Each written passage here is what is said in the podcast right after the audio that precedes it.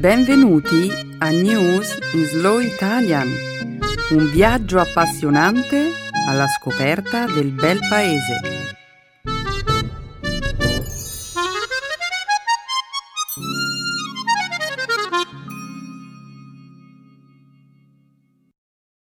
È giovedì 25 ottobre 2018.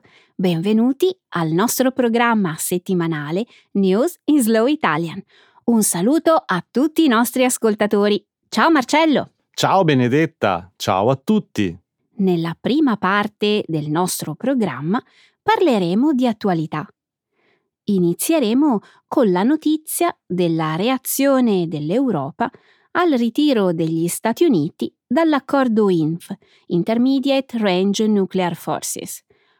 Poi discuteremo dell'indignazione suscitata dalla mancata reazione di Ryanair all'incidente razzista che si è verificato su uno dei suoi voli. Successivamente commenteremo i risultati di uno studio pubblicato sulla rivista medica dell'Ancet sull'aspettativa di vita nel 2040. Per finire, vi racconteremo dell'ambizioso progetto di un istituto aerospaziale cinese di lanciare una luna artificiale in grado di sostituire l'illuminazione stradale. Ottima scelta, Benedetta. Grazie Marcello. Adesso però continuiamo a presentare gli argomenti della puntata di oggi. La seconda parte della trasmissione sarà dedicata alla lingua e alla cultura italiana. Nella sezione grammaticale spiegheremo l'uso dei nomi composti di varie categorie al plurale. Infine, concluderemo il programma con una nuova espressione italiana.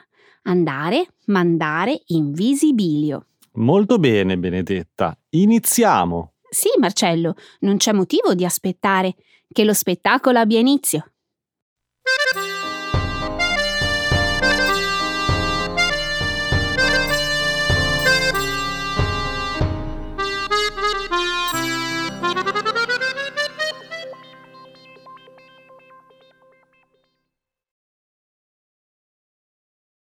L'Europa teme una nuova corsa agli armamenti nucleari dopo l'uscita degli USA dal trattato INF, Intermediate Range Nuclear Forces. I capi di Stato europei temono che la decisione degli Stati Uniti di uscire dallo storico accordo con la Russia sul controllo degli armamenti possa inasprire le tensioni e portare a un nuovo rischio nucleare. Lo scorso sabato il presidente degli Stati Uniti, Donald Trump, ha dichiarato che gli Stati Uniti si sarebbero ritirati dal trattato INF, Intermediate Range Nuclear Forces, a cui è attribuito il merito di aver fatto terminare la guerra fredda. Trump ha motivato la sua decisione sostenendo che la Russia non ha aderito allo spirito di quell'accordo e neppure all'accordo stesso, e che gli Stati Uniti potenzieranno il loro arsenale nucleare fino a quando le persone ritroveranno il buon senso.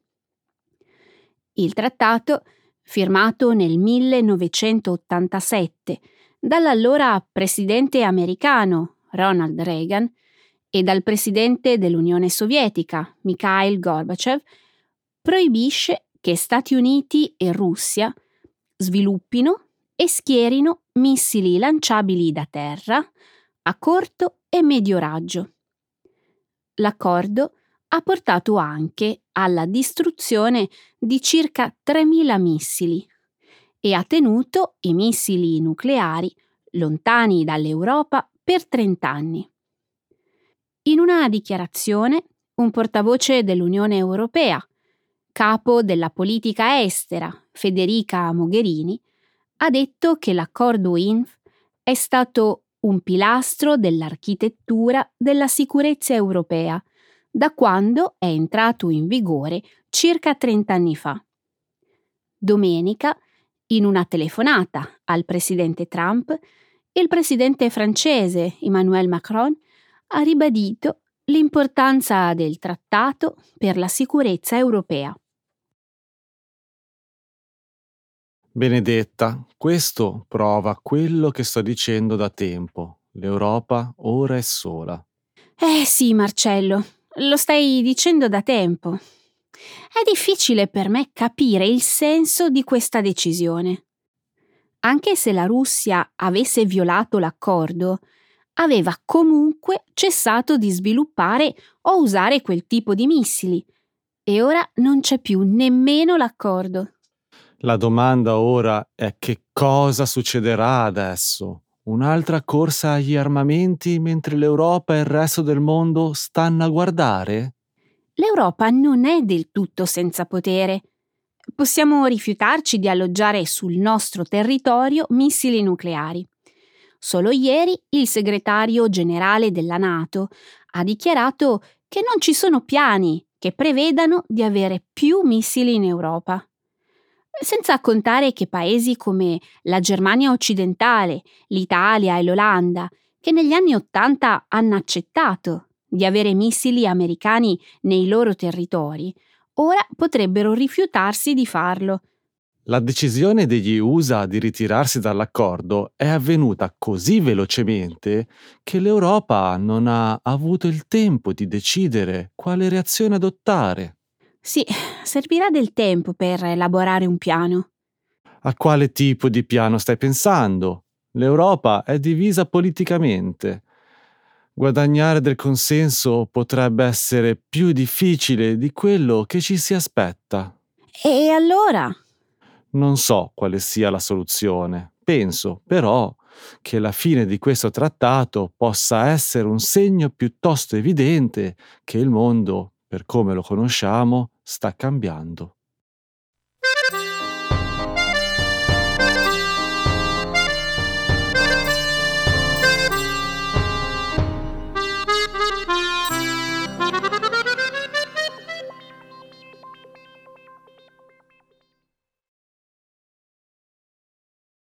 Uno sproloquio razzista su un volo Ryanair provoca polemiche. Lo scorso venerdì la scenata razzista di un passeggero contro un altro su un volo Ryanair ha scatenato l'indignazione e l'aspra critica sul modo di gestire l'accaduto da parte della compagnia aerea. Il fatto, filmato e poi divenuto virale, è accaduto su un volo da Barcellona a Londra. L'incidente è iniziato quando un'anziana signora di colore non si è alzata immediatamente dal suo posto vicino al corridoio per lasciar passare un uomo di razza bianca con il posto accanto al finestrino. La figlia della donna, anche lei sullo stesso volo, ha spiegato che la madre soffriva di artrite ed era disabile. L'uomo ha replicato che non gli interessava se la donna era disabile o meno. L'uomo è stato sentito apostrofare la donna con l'epiteto di brutta negra bastarda. Quando lei si è rivolta a lui con accento giamaicano, lui le ha risposto Non parlarmi in una lingua straniera, stupida brutta mucca.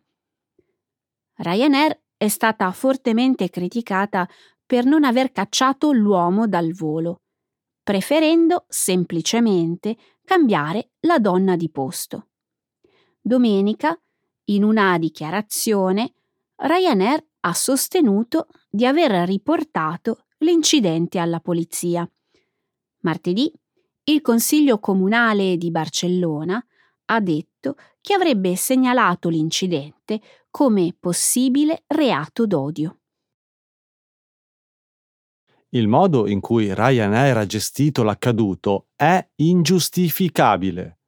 Due interi giorni anche solo per ammettere l'accaduto? È incredibile.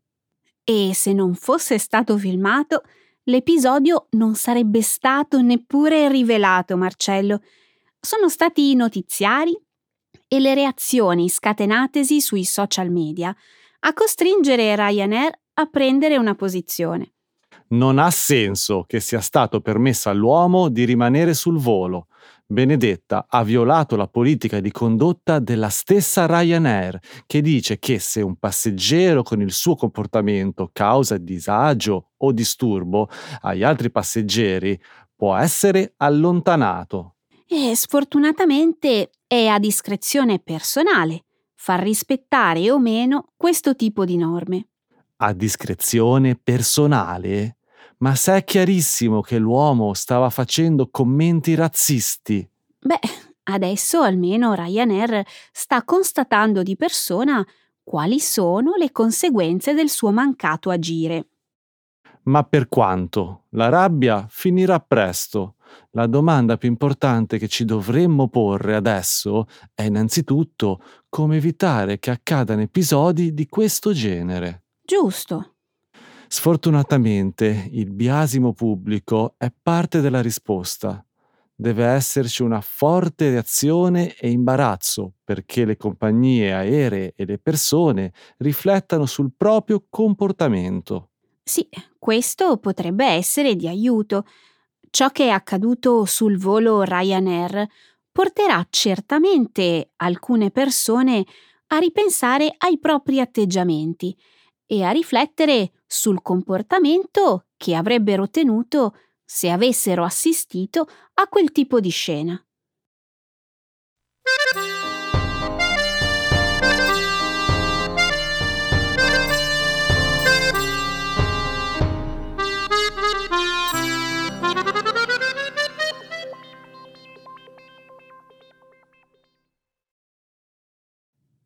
Secondo un recente studio, nel 2040 la Spagna sarà il paese con la maggiore aspettativa di vita. Per molti anni i giapponesi hanno detenuto il primato di paese con la più alta aspettativa di vita del mondo. Secondo uno studio, invece, pubblicato la scorsa settimana sulla rivista The Lancet, se i recenti trend sanitari continueranno, sarà la Spagna a essere il paese con la maggiore aspettativa di vita entro il 2040. I ricercatori hanno analizzato i dati provenienti dal Global Burden of Disease, lo studio finora più completo sulle condizioni mediche e i fattori di rischio della popolazione umana.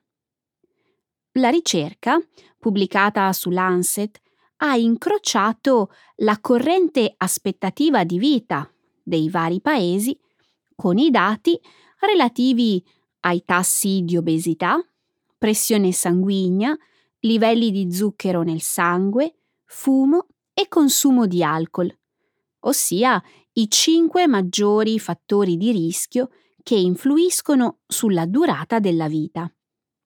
Da questa analisi è emerso che l'aspettativa media di vita degli spagnoli si innalzerà da 82,9 anni a 85,8, facendo così della Spagna il paese più longevo, seguito a poca distanza dal Giappone nella lista dei 10 paesi migliori. Per aspettativa di vita figurano anche altri paesi europei, come la Svizzera, il Portogallo, l'Italia, la Francia e il Lussemburgo. Una delle più grandi sorprese nello studio è rappresentata dagli Stati Uniti, le cui proiezioni di aspettativa di vita farebbero precipitare il paese dal 43 al 64 posto. Una delle cause sarebbe l'abuso di oppioidi, che nel 2016 ha causato, proprio negli Stati Uniti, la morte per overdose di più di 60.000 persone. Si ipotizza invece che la Cina balzerà dalla 68esima alla 39esima posizione nella classifica dei paesi più longevi. Benedetta, dici che questa ricerca prova che la dieta mediterranea è il segreto per godere di una lunga vita? Forse, Marcello. Non a caso gli autori dello studio hanno constatato che gli spagnoli seguono un'ottima dieta e che anche l'Italia e il Portogallo, dove molti adottano quotidianamente la dieta mediterranea, sono ai primi posti della classifica. Lo sapevo, questa è anche la mia dieta. Bravissimo! Questo studio però va oltre il semplice indicare il nome dei paesi che hanno l'aspettativa di vita maggiore. Dà anche importanti consigli per avere una vita lunga. Controllare il peso, non fumare, mantenere bassa la pressione del sangue. Sì, sì, sì, lo sappiamo. E Marcello, considera anche che l'aspettativa di vita di un popolo non dipende da un unico fattore. Ad esempio, il sistema sanitario di un paese gioca un ruolo fondamentale. Gli spagnoli conoscono il segreto per avere una lunga vita e io credo di sapere quale sia. E qual è? La siesta, ovviamente. La siesta? È il riposino a metà giornata? Sì, quando le persone hanno la possibilità di dormire o di andare a spasso a metà della giornata lavorativa, il loro stress si riduce. Mm, potresti avere ragione, sai. In ogni caso, sono sicura che ci sono un sacco di motivi, oltre alla siesta, che hanno portato i ricercatori a mettere la Spagna al primo posto tra i paesi più longevi.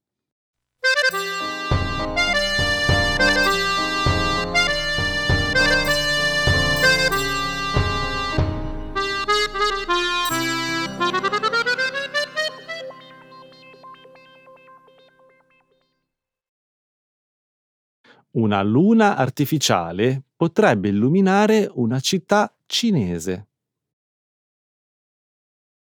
Un istituto aerospaziale nella città di Chengdu, nella Cina sud-occidentale, ha annunciato l'ambizioso piano di mettere in orbita una luna artificiale otto volte più brillante dell'originale funzionari dell'istituto hanno dichiarato che l'illuminazione satellitare sostituirebbe i lampioni stradali, facendo così risparmiare alla città molti soldi. A una conferenza sull'innovazione, tenutasi durante questo mese, il presidente dell'istituto ha detto che le sperimentazioni sono iniziate già alcuni anni fa e che il satellite è pronto per essere lanciato in orbita nel 2020. La luna artificiale dovrebbe riflettere la luce del Sole sulla Terra, illuminando un'area tra i 10 e gli 80 km quadrati. Sebbene la portata esatta dell'illuminazione dovrebbe essere regolabile. L'istituto sostiene che riuscire ad illuminare in questo modo un'area di 50 km quadrati farebbe risparmiare fino a 1,2 miliardi di yen, 150 milioni di euro, all'anno di energia elettrica.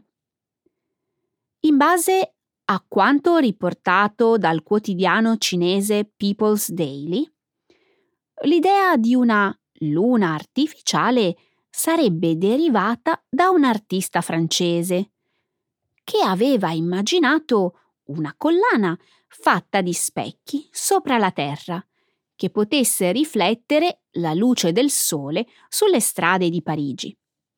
Non è chiaro se il progetto abbia o meno l'appoggio del governo. Mi sembra di parlare di fantascienza una luna artificiale.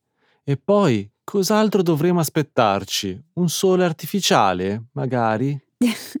Io penso che potresti trovare questa idea affascinante, Marcello. Affascinante, sì. Realistica, no. E, e allora non credi che questo progetto funzionerà? Proprio no.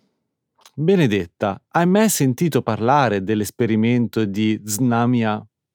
Mm, direi di no. Agli inizi degli anni 90, un gruppo di astronomi russi ha tentato un esperimento simile a quello cinese. Hanno lanciato un satellite nello spazio e hanno provato a direzionare la luce del Sole sulla Terra, così che le persone potessero vederci anche di notte. Il risultato di questo esperimento è stato che le persone riuscivano a stento a vedere questa luce e solo pochi giorni dopo il satellite ha preso fuoco quando è rientrato nell'atmosfera. Mm, ma è stato 25 anni fa.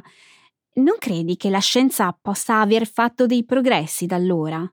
Certo, ma è ancora estremamente difficile far sì che la Luna illumini la porzione esatta di spazio che dovrebbe illuminare. Pensaci un attimo, il satellite dovrebbe trovarsi davvero molto in alto rispetto alla Terra. Da quella distanza anche una piccola variazione nella direzione del satellite potrebbe illuminare una città islandese anziché una cinese. Marcello, stai esagerando. Lo so, ma solo un po'. Ti faccio questa predizione. Gli uomini atterreranno su Marte prima di vedere il lancio della Luna artificiale.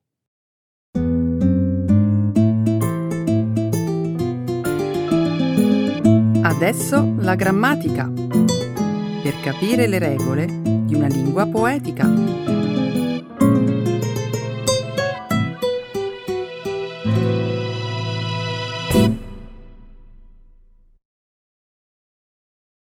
Pluralizing compound nouns. General rules for other categories. Vuoi sapere una cosa curiosa? Dimmi, Come di certo saprai, Milano è una città moderna, piena di grattacieli, ma anche molto ricca di monumenti e di storia. Tempo fa, alcuni residenti appassionati del passato della loro città hanno pensato di censire tutte le statue di Milano. che iniziativa interessante. Sai che hanno scoperto che tutte le statue che sorgono nei giardini e nelle piazze sono dedicate esclusivamente a gentiluomini del passato. Non ci sono statue che celebrano donne. Davvero? Eh, pare proprio di sì. A Milano ci sono circa un centinaio di statue che ricordano artisti, letterati, giornalisti, eroi, patrioti e persone d'ingegno di sesso maschile, ma nessuna che celebri le donne che alla pari degli uomini hanno contribuito ad arricchire la storia italiana e quella della città. Forse si è trattato di una dimenticanza. Mm, non credo proprio. Non ci sono statue a soggetto femminile, perché la società italiana di un tempo era piuttosto maschilista e patriarcale. Spesso le donne non erano tenute in alcuna considerazione, neanche fossero delle carte stracce. Non credi che sarebbe bello oggi porre rimedio a questa terribile ingiustizia? Sono assolutamente d'accordo con te. Sono tantissime le donne che meriterebbero di essere ricordate a Milano. Il primo nome che mi viene in mente è quello di Ada Negri, celebre poetessa, scrittrice e insegnante eh, della prima metà del Novecento. Sai che non so chi sia, scusami, ma come sai sono poco ferrato in letteratura. Anche Camilla Cederna è una donna che Milano dovrebbe ricordare. Fu lei a introdurre l'idea di giornalismo investigativo nei media italiani.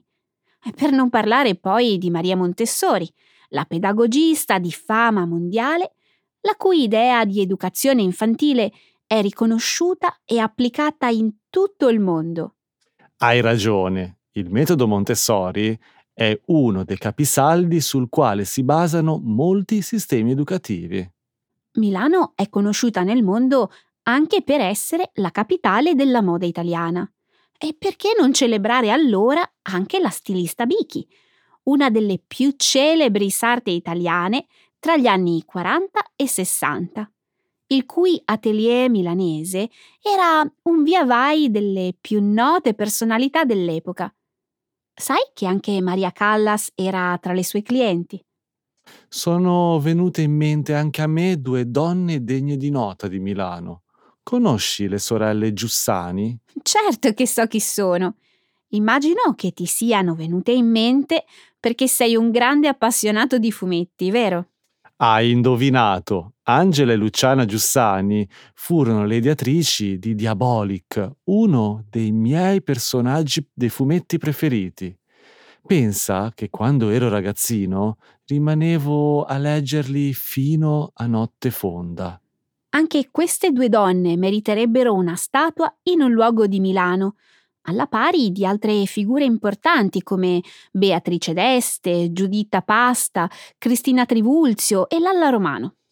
Pensi che l'amministrazione di Milano sarebbe disposta ad erigere statue per tutte queste straordinarie donne che abbiamo citato? E perché no?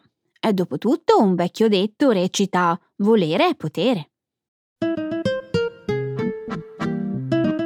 Ecco le espressioni, un saggio di una cultura che ride e sa far vivere forti emozioni.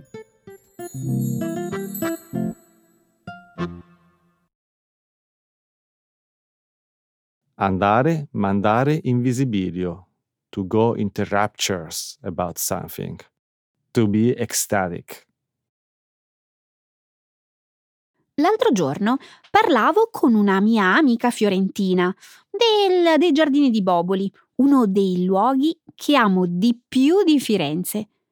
Mi ha raccontato un sacco di particolari interessanti che non conoscevo. Hai mai visitato questi giardini? Purtroppo no. So però che, a detta di tutti, sono magnifici. Oh, non sai che cosa ti perdi, Marcello. Devi assolutamente andarci. I giardini sono stupendi e sono sicura che ti manderanno in visibilio. Chiunque è andato è rimasto affascinato dalla magnificenza dei viali, delle siepi, delle terrazze arricchite da fontane e dalle tantissime statue. Toglimi una curiosità. Quali particolari interessanti ti ha raccontato la tua amica sui giardini di Boboli per mandarti così in visibilio? Mi ha rivelato che all'interno del giardino si trova una grotta di estrema bellezza, sconosciuta al grande pubblico. Sono rimasta davvero stupita di non averne mai saputo nulla. Eppure ci sono stata tantissime volte. È davvero strano che tu non ne fossi a conoscenza. All'ingresso del parco non ci sono dépliant e cartine per i turisti che illustrano i luoghi di maggiore interesse all'interno dei giardini di Boboli? Beh, sì, eppure non so perché, ma mi è sfuggito il riferimento a questa grotta. Chissà, magari si sarà trattato di una svista oppure di una leggerezza. Può capitare, soprattutto quando si ha fretta. Devo ammettere che finora la parte dei giardini che mi ha sempre mandato più in visibilio è stata quella del Caffè House, un padiglione settecentesco in stile ornamentale rococò, da cui si gode una bellissima vista su Firenze. E la grotta di cui t'ha parlato la tua amica? Cos'ha di tanto speciale? Non ci saranno mica pipistrelli? Ma dai, non fare lo sciocco. Non stiamo parlando di una vera cava. La Grotta del Buontalenti è un'opera architettonica di stile manierista. Fu commissionata da Francesco I de' Medici alla fine del Cinquecento, quando erano in voga i giardini all'italiana, che, come saprai, dovevano avere almeno una grotta all'interno per essere definiti tali. Non sapevo esistessero i giardini all'italiana. Prima d'ora avevo sentito parlare solo di quelli inglesi e francesi. Si tratta di uno stile di giardino nato nel nostro paese nel tardo Medioevo, caratterizzato da una suddivisione geometrica degli spazi attraverso l'utilizzo di filari, alberi, siepi, eccetera. Se fai qualche ricerca su internet, sono sicura che non appena vedrai le immagini di questi giardini, capirai immediatamente di che cosa sto parlando. Lo farò sicuramente. Adesso però raccontami qualcosa in più su questa grotta. Allora, come ti dicevo poco fa, la grotta del Buontalenti è una cavità artificiale molto grande, i cui interni sono abbelliti da giochi d'acqua, sculture, pitture e decorazioni a forma di conchiglie, spugne e stalattiti. Dalla tua descrizione mi pare un luogo un po' bizzarro. Eh, non sbagli. Pare che la grotta sia un luogo davvero molto particolare che riesce sempre a mandare in visibilio chiunque la visiti per la prima volta.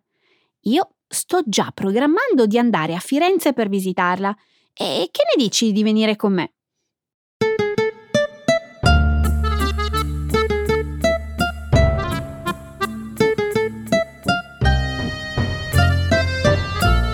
Ok Marcello, mi sa che il nostro tempo è finito.